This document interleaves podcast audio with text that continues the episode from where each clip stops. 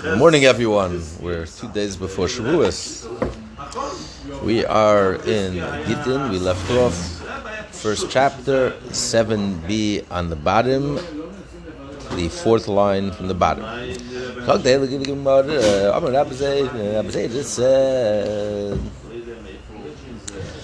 Oh, it's Nokov. Hamunach Hagabi, you say this. What if you have a pot? A flower pot, a pot, but it's perforated, it has holes. But it's not sitting on the ground, on the earth. It's sitting on, on pegs, on, on sticks. It's elevated from the ground. So we're talking about a wooden pot. A wooden pot a perforate, if it's a earthenware pot, and even if it doesn't have holes, even if it's not perforated, we're talking about a wooden pot, and it's separated from the ground, sitting on, on, a, on a stand, uh, whatever, above, on stick, sticks, pegs.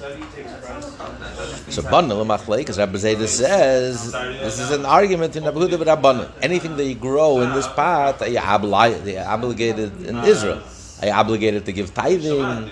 You have to, does the mitzvahs of Shvius apply? Is it considered like growing in Israel? So this is an argument of Yehud and Rabbanan. As we just learned, we learned yesterday, the argument of a boat, Rabbi Huda and the rabbis. Rabbi Huda says that a plant in a river is not subject to the laws of Meiser and Shvius. Because it's not touching, it's separated. The water separates between the boat and the uh, and and the ground and the uh, riverbed. So therefore, it's not growing in Israel, even though it's in the boundaries of Israel. It's not growing in Israel. So you're exempt from Meiser from Shvias.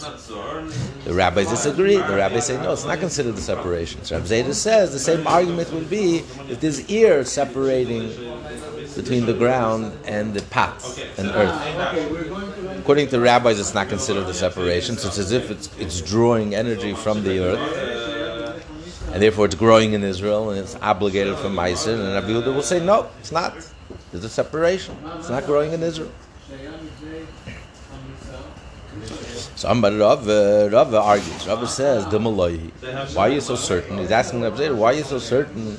You're comparing the two cases. The case of the boat, you grow something in the boat, you bring earth in the boat, and you grow, versus our case, in a flower pot, in a pot that's standing on pegs. It's not sitting on the earth. It has holes in it. How, how could, maybe you can compare the two. Maybe only in the case of a boat we continue on 8a asuya livraya. Because a boat is constantly on the move, constantly in motion. So therefore, it doesn't draw nourishment from the ground. It doesn't stay long enough in one place to draw nourishment. It stands still in one place. Maybe it draws nourishment through the air. It lifts up the nourishment from the ground. Inami, or if you will, I'll say the opposite. Only there do the rabbis say that it's considered as if it's growing in Israel, in the earth because there's no air separating it. The maya you have water separating between the boat and the earth and the and the seabed. So the, the the water is like is like earth. There's something of substance that's separating. So therefore, it doesn't allow the the the uh, the sustenance doesn't allow the nourishment from the earth to reach to reach the, the earth in the boat. But here, the mapsik avida. Ear, there's nothing separating. Ear doesn't separate, so the so the could draw the nourishment from from the earth through the ear. So maybe even here the rabbis will agree that it's considered if it's growing in Israel, and all the laws of Israel apply, tithing and shvius,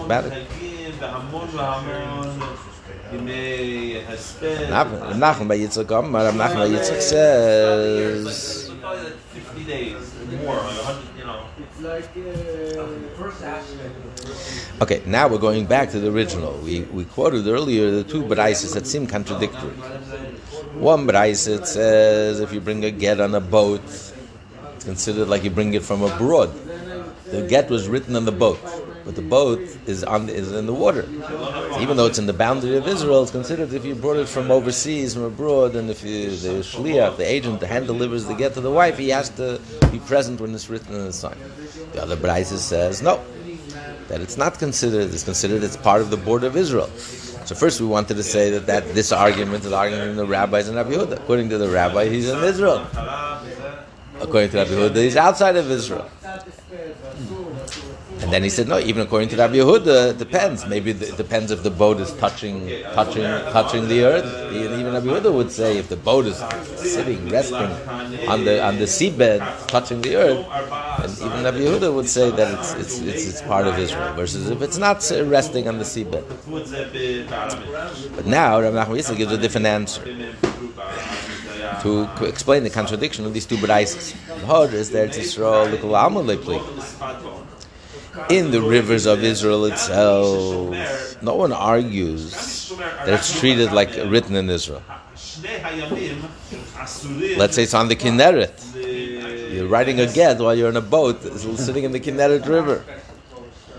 So of course, according to everyone, it's it's it's not considered a broad.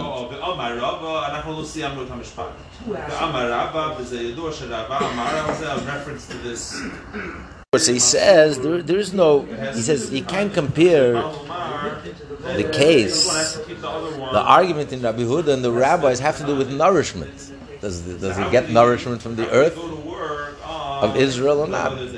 What does it have to do with get?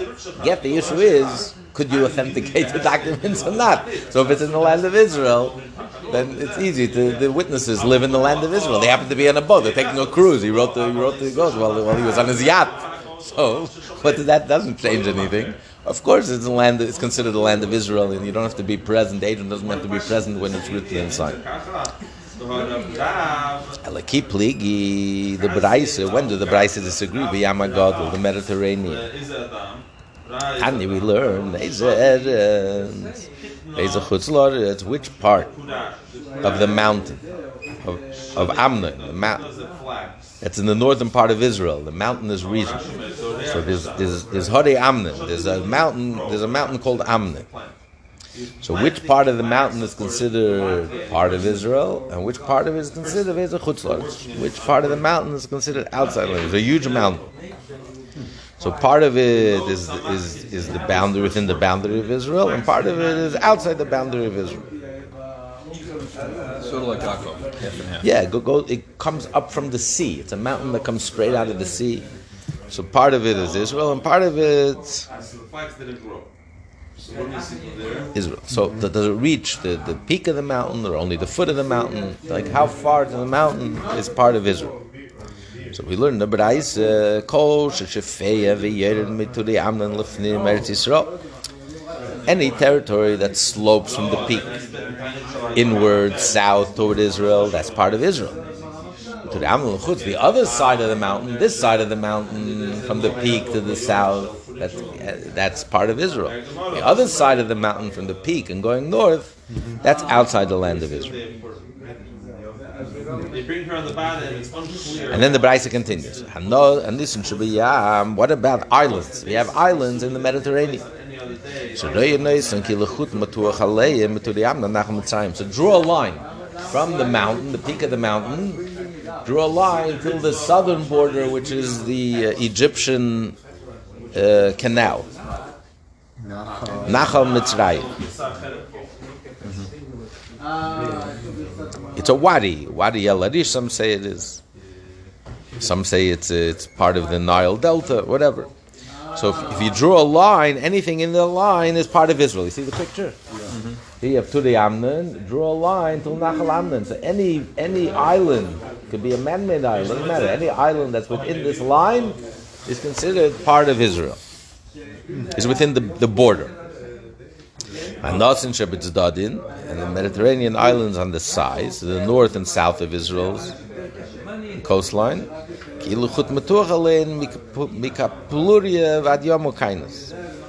Imagine a string that stretched from Kapuria, Kifluria, all the way to Yamakainas, the Atlantic. And Abu argues. Abu says he argues with the Tanna Kamma. Tanakhama says you draw a line, and anything within the line is Israel. Anything outside the line is not Israel. Abu argues and he says that kol connected Eretz Yisrael, anything that's opposite, due west of the coast of Israel and Eretz Yisrael, is considered as the land of Israel.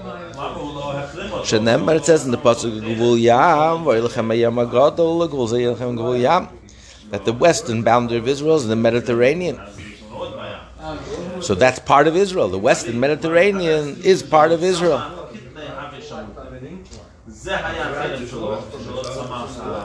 All the way to the Atlantic Ocean. Any island belongs to the land of Israel. We can claim all the gas rights, all the gas, all the way till the Atlantic Ocean. Anything west is, is, is Israel. And the Mediterranean islands on the sides, the north and south of Israel. So you have to you have to draw a line. from Kifluria till the Atlantic Ocean. That's on the north side. Kifluria was on the north side the peak of Mount Amnon, there was a, a, city, a town called Kifluria. So draw a line, Kifluria west till the Atlantic Ocean, all the way west of the Atlantic Ocean. And from the southern border, Nachal Mitzrayim, the Wadi, to go all the way, draw a line all the way to the Atlantic Ocean. Anything in the Mediterranean, this line belongs to the land of Israel. Nachal Mitzrayim at Yama Kindness. Anything within the line is Israel. Wow. I mean, Cyprus, everything, I think it's all about only refers to islands, Greek islands, not a real landmass. It doesn't include Cyprus or Greece or Cyprus, but but uh, but the island, any island, that's part of Israel. Especially the oil fields and the gas finds, that surely belongs to. That that now we understand the two brises. The brises is talking about if the boat was west of Israel, was situated, the yacht was west of Israel but it was outside the line. It was outside the line that goes vertically from the peak of Mount Amnon all the way to the Wadi Nachal Mitzrayim. That's a very narrow strip. But here the boat was outside. But, was, but if you draw the line all the way to the Atlantic, it was still within that line. So according to that, the Braisa that says that you don't have to say V'fanei Nech, V'fanei Nech was considered Israel, that follows the opinion of Rabbi Yehuda. So it's a different Rabbi Huda than the rabbis. Not nothing to do with the argument about the uh, the earth and the boat or, the, or the perforated the flower pot. Nothing to do with that. What's in Israel? What's in Israel? What's, what's not? So this was according to the rabbis outside the land of Israel. So you have to say b'fanei That's the price says you have to say b'fanei It's abroad. According to Rabbi Yehuda, no, it's, it's, within Israel. So I don't have to say b'fanei That's how Rabbi Nachman explained it. Beg the Gemara, but Rabbanon, how the rabbi is going to explain. It seems like a clear verse. Abud is basing himself on a pasuk. It says, "A gvul yilachem." This will be your boundary, all the way to the yilchem gvul yam. Your western border will be the Yam. This is your western border. So the Mediterranean is your western border.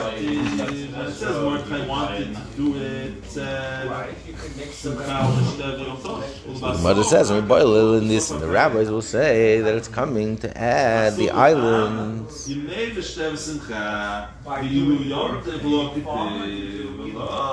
That are east of the Mount of Ammon. The islands are within that little strip. You draw the strip from north to south. Anything east of that is is is a gvul.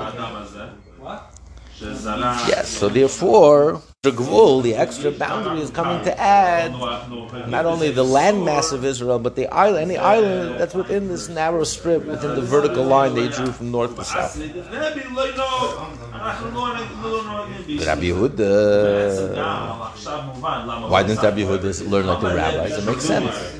But doesn't it make more sense? The boundary is you draw a line from north to south and anything, and the Gvul, the extra verse comes to add the islands that are within this narrow strip instead of saying it goes all the way, the whole Mediterranean, any island, the whole Mediterranean, all the way to the Atlantic is part of the border of Israel. It sounds a little uh, far fetched. But the answer is Nisan For that, because Rabbi holds, for that I wouldn't need a pass. Obviously. Why, why shouldn't it be part of the land of Israel? If it's within the line, just because it's, it's an island, it's, it's, it's separated from the landmass, so why shouldn't it be part of Israel? I wouldn't even think otherwise. I don't need a pasuk for that. It's within the boundaries of Israel. Surely it's the boundaries of Israel. So it's like you're saying, I have a boat parked in the land of Israel. So oh, you're not in the land of Israel because you're not touching land. I need a pasuk for that. So what's the difference in an island or a boat? I mean, well, I don't need a pasuk for that. No, I'm saying if you would say that it's only the line, the way the rabbis drew the line, then I don't need a pasuk to add that any island within this line is part of Israel. Why, why wouldn't I? Of course it is. So the pasuk is coming to add. No, the whole Mediterranean is a boundary, all the way to the end of the Mediterranean, mm-hmm. all the way to the Atlantic. The Mishnah. Ramir argues and says even though Akku technically is outside the northern bound, border of Israel, we treat it like it's it's it's it's Israel. But anything north of Akku, that's abroad. Boy, the students asked Rav Chiya bar Abba, Moichid Avdil Surya, you sell your slave to someone in Surya, it says if you sell your slave a Jew in Israel sells a slave to, to someone outside the land of Israel, he goes free. Because you're forcing the slave to leave the land of Israel, so therefore he goes free. And he has to give him a document telling him that he's free, he's emancipated. The rabbis punished him. You're causing the slave who is obligated to follow halacha. He's obligated in all the mitzvah that a woman is obligated. He's only exempt from time bound mitzvah. So you're forcing him to leave the land of Israel? You're not allowed to leave the land of Israel. So we penalize the owner that he must set him free. What if he sells him to someone living in Syria? Syria, it's not exactly clear. It's not. It's not like a regular. We don't consider it like a broad. A. Syria has some laws and certain laws because David HaMelech conquered Syria. He conquered all the way up north, all the way to the whole Syria. So therefore, we don't treat it. It's not treated like any other land. It's not like the United States or England. It's, it's, it's, it has a different status. So what's the status? The rabbis penalize him if you sell him to someone who's living in Syria or not. Amalahu. But Abba said, so I'll bring you a proof. We learned you uh, in our mission. The Meireh, Akku Eretz Yisrael, He says clearly. Akku is considered like Eretz Yisrael. So he says clearly, only legitim only the laws of Gittin. Since it's so close to Israel, so we say it's either easily accessible, we can easily authenticate it, or people are familiar with the laws of Lishma. But lavadim loy, but any other halacha, we don't treat it like Israel. It's considered outside the land of Israel. So we, that's your answer. Anything north of Akku, how much more so Surya? If you sell your slave there, you're penalized and you have to free him. Kolshkin Surya, how much more so Surya than Menach which is even further up north. Okay, and that's the conclusion. From the Rabbanon, the rabbis learn Yishleish, Derachim, Shavsa, Surah, Yisrael, There are three ways that Surya is treated halachically like Israel, proper, and three ways like Chutzlar. It's, treated like any other country abroad, outside of Israel. So he gives an amanic to the the, this, the uh, six things he's going to discuss. Ab, Bar, Rak. Av, Bar, Rak. So to help you memorize this. The first is Ayin. Av ayin afara tamei kechutzlot. The earth is tamei, like earth outside the land. The rabbis decree that out, any earth outside the land of Israel is impure, and there's no Surya is also the same.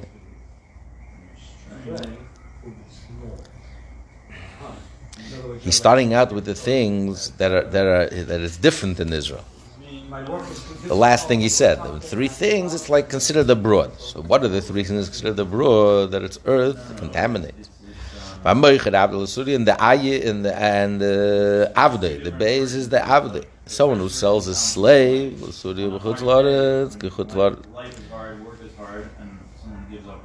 and if you sell your slave, it's like selling it to someone outside the land of Israel, and we penalize the owner to emancipate the slave. And by maybe again, the third thing is, I maybe get Masuri, maybe Chutzlar. If you bring a get written in Surya, it's like bringing it from abroad, and you have to testify. The agent has to be present when it's written a sign. He has to testify it was written a sign in front of him.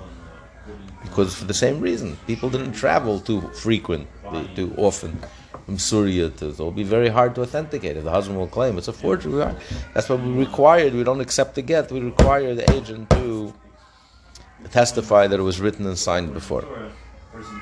Or but other other three things we treated like it's Israel. Number one,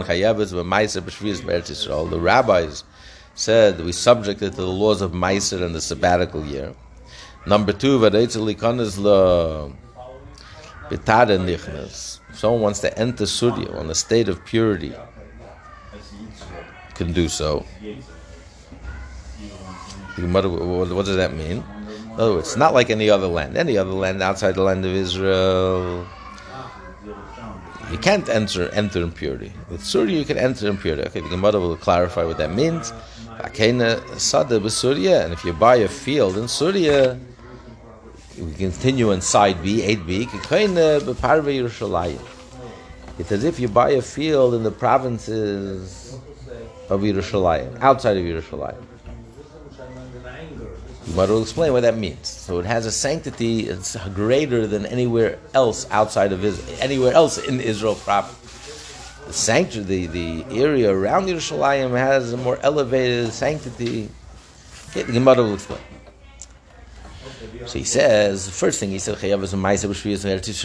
that, that Surya, anything you grow in Surya is obligated for Meiser and Shriya is Kibush Yachad, Shmei Kibush. Because this Tana holds that the conquest of an individual is considered a conquest. Since David HaMelech conquered Surya, so he therefore became part of Israel, became an extension of Israel.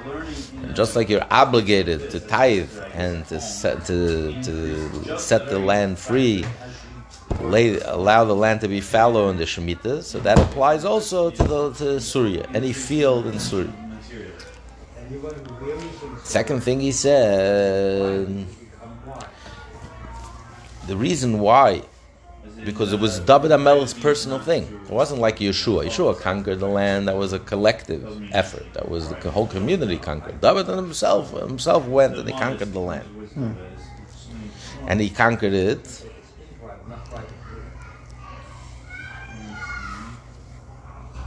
He conquered it for himself. But the real reason is because it was conquered before he conquered the rest of Israel. Before the rest of Israel was properly conquered. If Israel would have been conquered first, and then you go and expand Israel is one thing. But David HaMelech conquered Syria before he finished conquering the whole land of Israel. So therefore, it's considered a kibush yachid. Okay, so this is the opinion that holds it's, it's still considered a part of Israel. The second thing he said, if you want to enter in purity, you're allowed to. What do you mean? How is it possible? You said that stepping on the ground in Syria, like anywhere else outside of Israel, makes you tamei. So what do you mean you can enter in the land in purity? What the answer is B'shida Teva Migda. What he means is, what if you enter in a plane or in a box, a closed car? The ground is tamei, but the air is not tamei. Mm. Unlike, unlike anywhere else throughout the world, anywhere outside of Israel. It's not only the ground that's tamei, just being in the atmosphere outside of Israel makes you tamei. Surya is like a halfway house. If you touch the earth, it makes you tamei.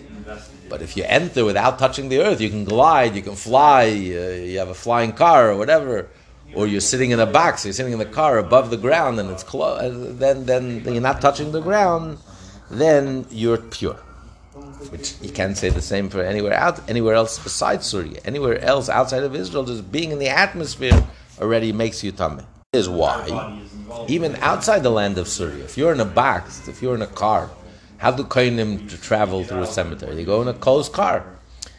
So you close a box. Yes, it's considered like a corpse tumah. The rabbi said that the earth is like a corpse tumah. Corpse tumah is even an ohel. Even if you're hovering over it, even if you don't touch it, you're ready tamei. So, so, just being in the atmosphere should make you tamei, but not if you're in a closed box, if it shields you. So, so therefore, even anywhere outside of Surya, if I'm in a closed box, I can also protect myself from the atmosphere, from the air. I'm, it's not an ohel. I'm in a closed, self-contained, self-contained closure.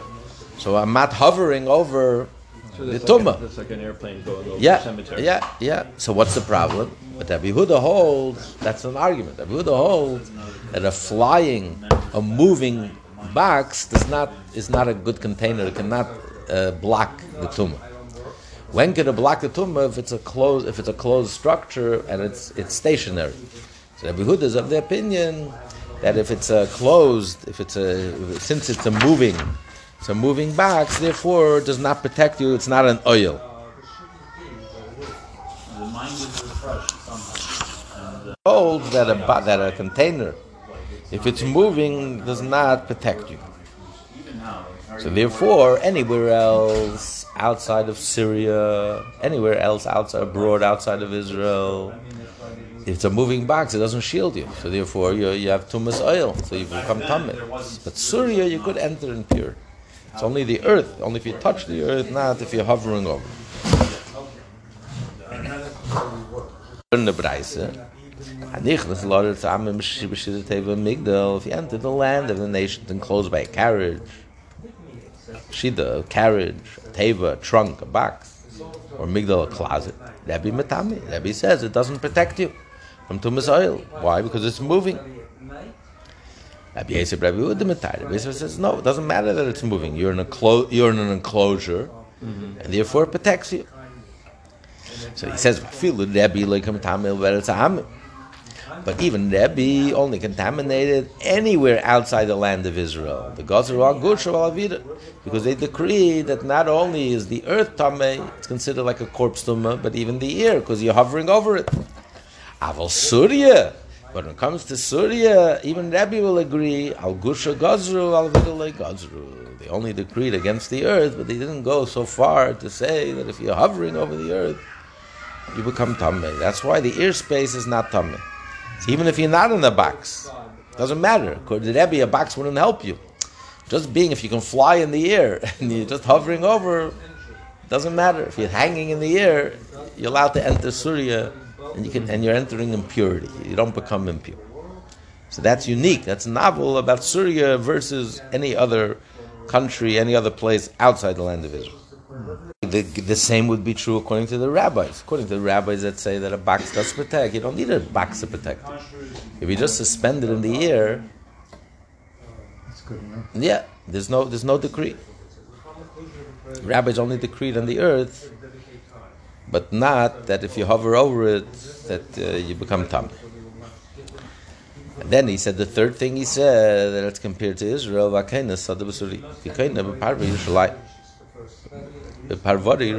if you're buying a field in the province of Yerushalayim. Ma'il. What practical difference is that? Amrav Leima Shekesfin, Olav Vafilu B'Shabbos. They're allowed to write a document. If you sell your field, usually you're not allowed to have a goy write for you on Shabbos. Right? You can't do business on Shabbos.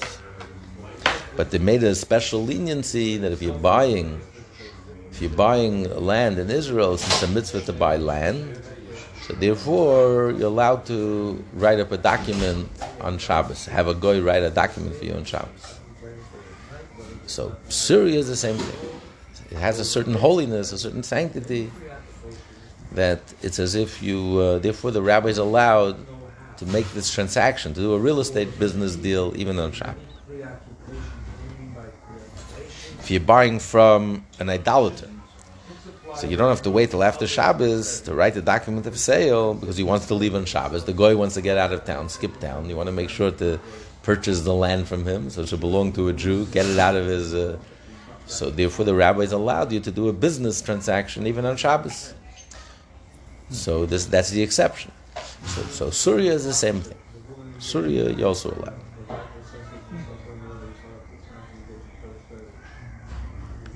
But what- Shabbos What do you mean on Shabbos? You're writing a document on Shabbos? What do you mean? That, that's a biblical prohibition. he can't write. So like Rabbi says, uh, you mean you tell a guy to write it for you, even though. You tell a guy to write it for you. Even though the middle even though the rabbis say you're not allowed to tell a guy to do work for you, writing is a biblical prohibition. How can you tell a guy to write for you? The rabbis made an exception. Every rule has an exception. So for the mitzvah of settling land of Israel, for settling Jews in the land, to get rid of the the the, the, the, the idol worshippers, and the Jew is buying it off. We're not telling a Jew buying it from another Jew. That you're not allowed to. You're buying it from an idol worshipper. So you want to re- make sure that a Jew should own this land and live there. So therefore, the rabbis made an exception and said you're allowed to tell a goy to write the document and to do this business transaction on Shabbos. Very occupied Yeah, but you know, you still have to work for you, but then there's also doing business on Shabbos. Not to do business business transaction, but here you're allowed to. He's. He's saying what's unique for a mitzvah. It's a mitzvah to settle the land of Israel. So for a mitzvah, you're not allowed to tell a guy to do. So they says no. Even for a mitzvah, you can't tell a guy to do something that's biblically prohibited. For a mitzvah, you can tell a guy to do something that's only rabbinically prohibited. But to tell a guy to do something that's biblically prohibited, so that's why it's not a chiddush. He's not saying the chiddush is he's telling guy to do a business transaction. Business transaction is only rabbinic. So in the case of a mitzvah, you can tell a guy. But here we're talking about writing. Writing is biblical. There's nowhere else. The rabbis didn't allow you to tell a guy to, to, to, to do something that's biblically prohibited in order to fulfill a mitzvah. But this was the exception. Because it's so important to settle the land of Israel, to be settled by Jews, and to get rid of the idolaters. That's why they, they permitted. Tana the rabbis learn Evet Shehev Yitei a, a slave who brings a document of emancipation that he's free, he brings it from abroad. Because I mean, it's written, you yourself and my possessions are required by you.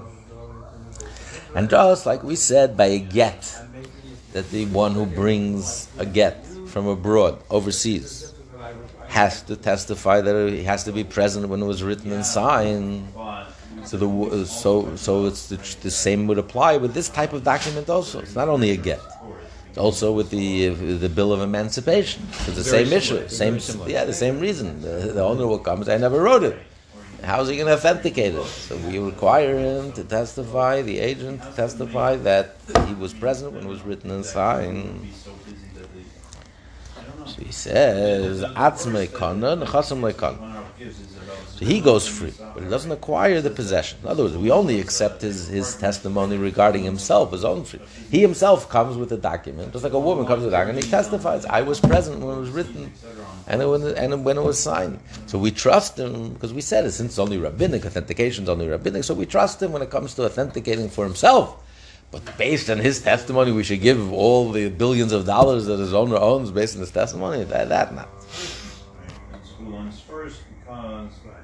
That leniency only applies to Gittin or emancipation documents, but only to say that that uh, you know she, she's she's divorced, that he's free. But when it comes to, to the gift, to testifying they give, that we need two witnesses.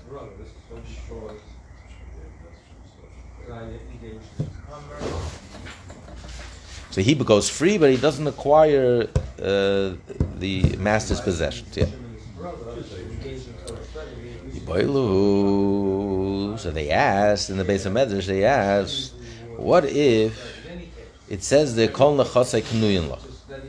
It doesn't say you are free and whatever I own belongs to you. It just says all my possessions are yours. Mao, what's the law?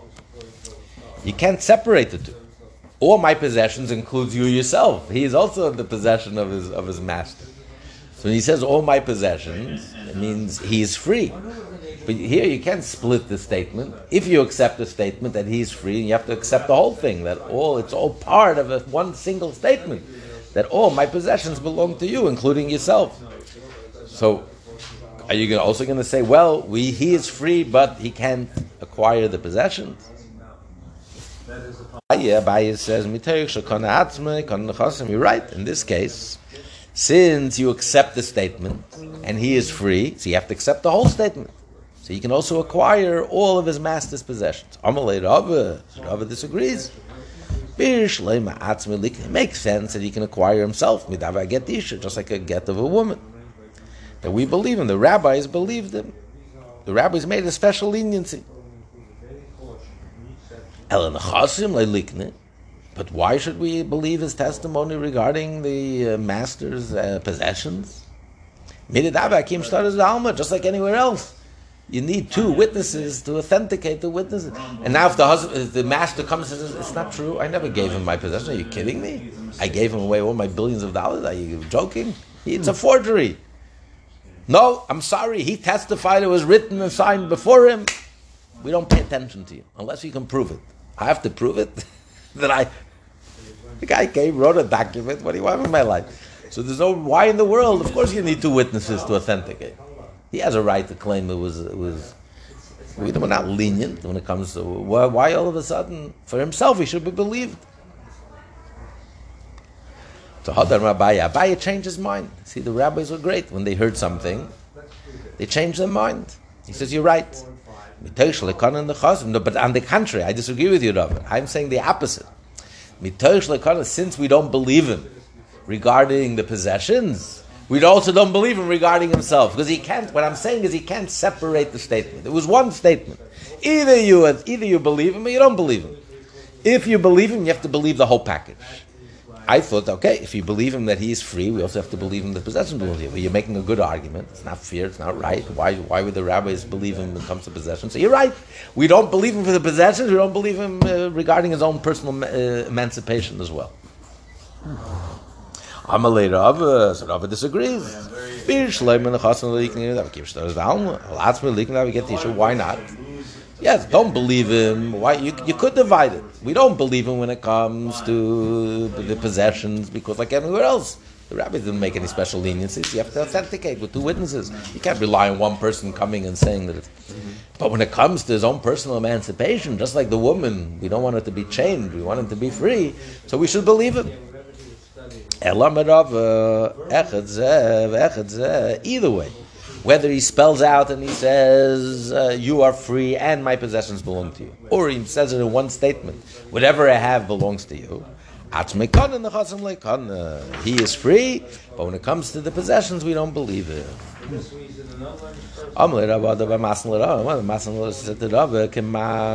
But whose opinion are you following? Rab Shimon, you're following the opinion of Rab Shimon. The Amma Palgin and the Bud. Uh, you're following opinion of Shimon who holds we can take one statement and split it in half. Even though it makes no sense, how could you, either you believe me or you don't believe me? No. We'll take half and we'll accept half and the other half we discard. Now we learn the Mishnah.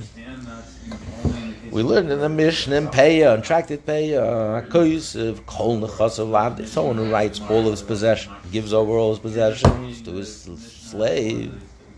Yatza ben. So he's a free man because he's also part of the possession. So if he's giving him all of his possession, so he acquires all the possessions and himself. But she kol shuhu. But what if he the master left over a little little piece of land for himself, a little strip of land for himself? Doesn't have to be land. If he left over anything of his possession, even a movable item, then ben then the slave does not go free, because since he said. He says, he never said that I'm freeing the slave, right? He just says, I'm giving you all my possessions. But here, since he, he made an exception, not all, all, but I'm, I'm leaving something of mine. So it means he's also retaining the slave. I want you still to be my slave. If I say I'm, I'm giving you everything, everything is everything, includes yourself. But here he's giving him everything except something he's leaving for himself. So maybe he means he also wants to keep him as a slave. I'm not. I didn't say I'm freeing you. I, yeah, I'm giving you my possession, but since I'm keeping you as my slave, whatever the slave owns belongs to me. So I'm really, I'm not giving you anything. If he writes all my possessions, we have no choice. Of course, he meant including the slave. He's not leaving anything over for himself. So he meant he's giving him everything, including his own freedom. And it says so the, at the end of the day, he's not giving him anything. So that's the opinion of Tanna Kamma. Rabbi Shimon Rabbi Shimon says, we continue on side B. And the slave is always free. Until he says, Kol nechasai nesuyin leploini avdi chutz me'echin medibisha Unless he says, all my possessions are given to my slave, except for one part in 10,000. Meaning the slave himself. So he's keeping the slave. As Rav Shimon says, that unless the master says that I am giving you everything, with the exception of one tenth, one ten thousand, even though the slave could be worth a lot more than that. Not a billionaire, the slave is only worth one ten thousand. But but maybe in his evaluation, that's all he considers the slave. That's the value of the slave. But other than that, let's say he says everything belongs to you except except the house, uh, a piece of property. Slave is not a piece of property; it's not earth. So surely he meant that to free the slave. And then the slave is free, and and um, unless he says, unless he says a specific uh, specific item, then the slave would get everything. If he says, with the exception of a specific item, then the slave is free and he acquires everything except that specific item, according to Rav Shimon. But even if he does, the slave doesn't acquire anything other than his own emancipation. Let's say he says, with the exception of an acre of earth, I can't give the slave anything. He didn't spell out which acre. He didn't mm-hmm. give an address. Every acre, maybe this is the acre. So therefore, the slave doesn't get anything. And nevertheless, he's freed. Even though he said it in one thing, mm-hmm. everything belongs to you except one acre. Mm-hmm. So he doesn't get anything, and yet he's free, according to Reb Shimon. So we split his words. We take the part that he says you're free, what you're saying about buying electricity. and the part is, and therefore he's free, and the part that he says everything belongs to you, uh, not. We don't give him a dime. So therefore, your opinion follows. He's saying to Rava, you you are following the opinion of Rab Shimon. But then he's going to ask, and we'll continue to learn tomorrow. Oh, let's already learn to the Mishnah. So he says, but the question is, Rabbi Yosef, Rabbi Yonah, Rabbi Nachman, Rabbi Rabbi Shimon, Rabbi praise Rabbi Shimon's opinion, how brilliant it is. But nevertheless, the law follows Rabbi Meir, not like a Shimon, that we don't split. we're like in partnership. We don't split. We follow the Stam Meir. We don't split his words. We learn the Braise, Shenemru Lefnei Rabbi Yossi, Karol Hazeh. When these words were said, when the opinion of Rabbi Meir and Rabbi Shimon were presented for Rabbi Yosef, he said the pasuk to Rabbi Shimon, Svasayim Yishak, Meishav Devarim Nechechem, lip shall kiss. He that responds with correct opinions. In other words, he wanted to kiss him. His opinion was so brilliant and so beautiful.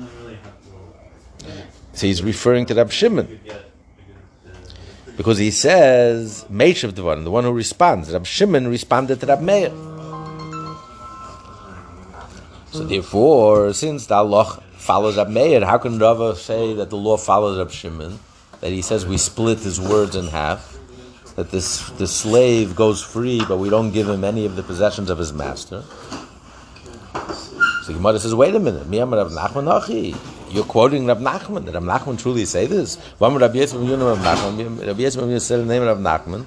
Shchiv made kosav kol nechosav la'avdei. If a person is seriously ill, gave everything, all of his possessions to a slave, va'amad, and then he recovers, chayzer ben nechosim, he can retract his gift. He only gave a gift because he was dying.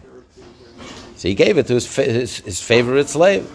But once the slave is free, you can't go back on that. You can't say someone is free and then he he becomes back a slave. Because the reason he's able to take back his gift, because it was a special gift, it was a gift of someone who's dying. That was like condition, only because I'm dying. Once a person has a name that he's free, he can't. So what do we see? That Rav Nachman says we could divide a statement. Here he made one statement, and here he's taking back one thing. You're taking back his, his statement of giving away his possessions, but you're not taking back his freeing him. So it seems Rav Nachman is contradicting himself.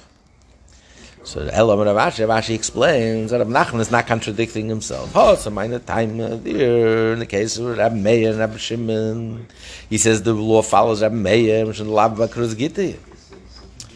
Because it's not clear. When you give a get, when you give a separation, it has to be clear, crystal clear, clear cut, not ambiguous, not like a politician who speaks from forked tongue, three sides of his mouth. You don't know, you know, everything is ambiguous, you know, nothing is clear.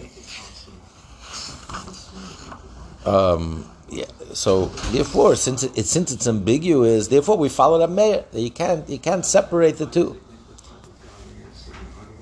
Taylor says Sefer Kedisa. Sefer Kedisa means has to be completely cut the ties, completely completely cut, unambiguous. So since the master says he wants to keep some property for himself, and he didn't say openly that he's freeing freeing the slave. So maybe the master intends to retain the slave as well, since he's leaving over something for himself. Maybe he also retains. So therefore, he can't say it's. I can't say it's unambiguous. It's ambiguous. Therefore, the law follows a Meir that, that it's not a clear get. But in our case, it was very clear. It wasn't unambiguous. Clearly, all my possessions belong to you, inclu- including himself. It was unambiguous that he's freeing him. Circumstances changed. Suddenly he got better. Baruch Hashem. The Mi Sheberach helped. So he got better, fine. So then we say he can take back one part, but he doesn't take back the other part. So it's not a contradiction. So, he, so his question remains another. How could you go again? How could you go again? Oh. So here also, I guess. So maybe Rav is right. So since he said that all my possessions, he's coming and he's saying that all my possessions belong. He's testifying. It's written in the document, all my possessions belong to you. So it's unambiguous. So therefore, it's a good, it's a good get. So therefore, we could separate. It's not a contradiction to Rav. We could say like Rav Shimon, especially since uh, since Rabbi Yossi praised him. So we do accept the part that he himself he goes free, but we don't believe him that all the possessions belong to the master. Okay. It says, said in the Mishnah, if an agent brings a get from one place to another in Eretz Yisrael, you don't have to testify for an after, an after. You don't have to be present when the signer it. And even Yeshua evaded it. And if if later on it's contested, so then you can authenticate it with, with you can easily find witnesses and authenticate. Gemara says, either come uh, protest by how many people? If you're saying one person could protest, you need two, two, two people to protest. Those two names, when we see it, we're going to actually. You need two people to protest. We're going to say Havai, but the actual. So. So you have to say that two people are protesting.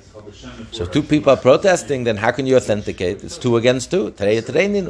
Two are saying it's a forged document. Two are saying it's a, it's an authentic document. It's two against two. My.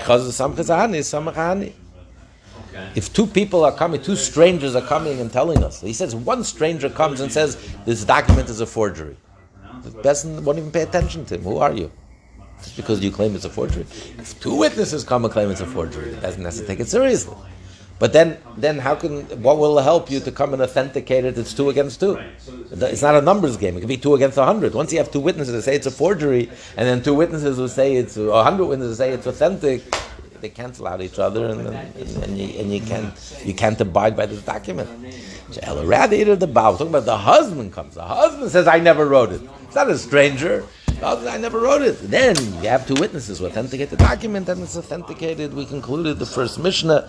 Tomorrow, with Hashem's help, at Rishuas, we're going to start the next Mishnah. Have a wonderful day.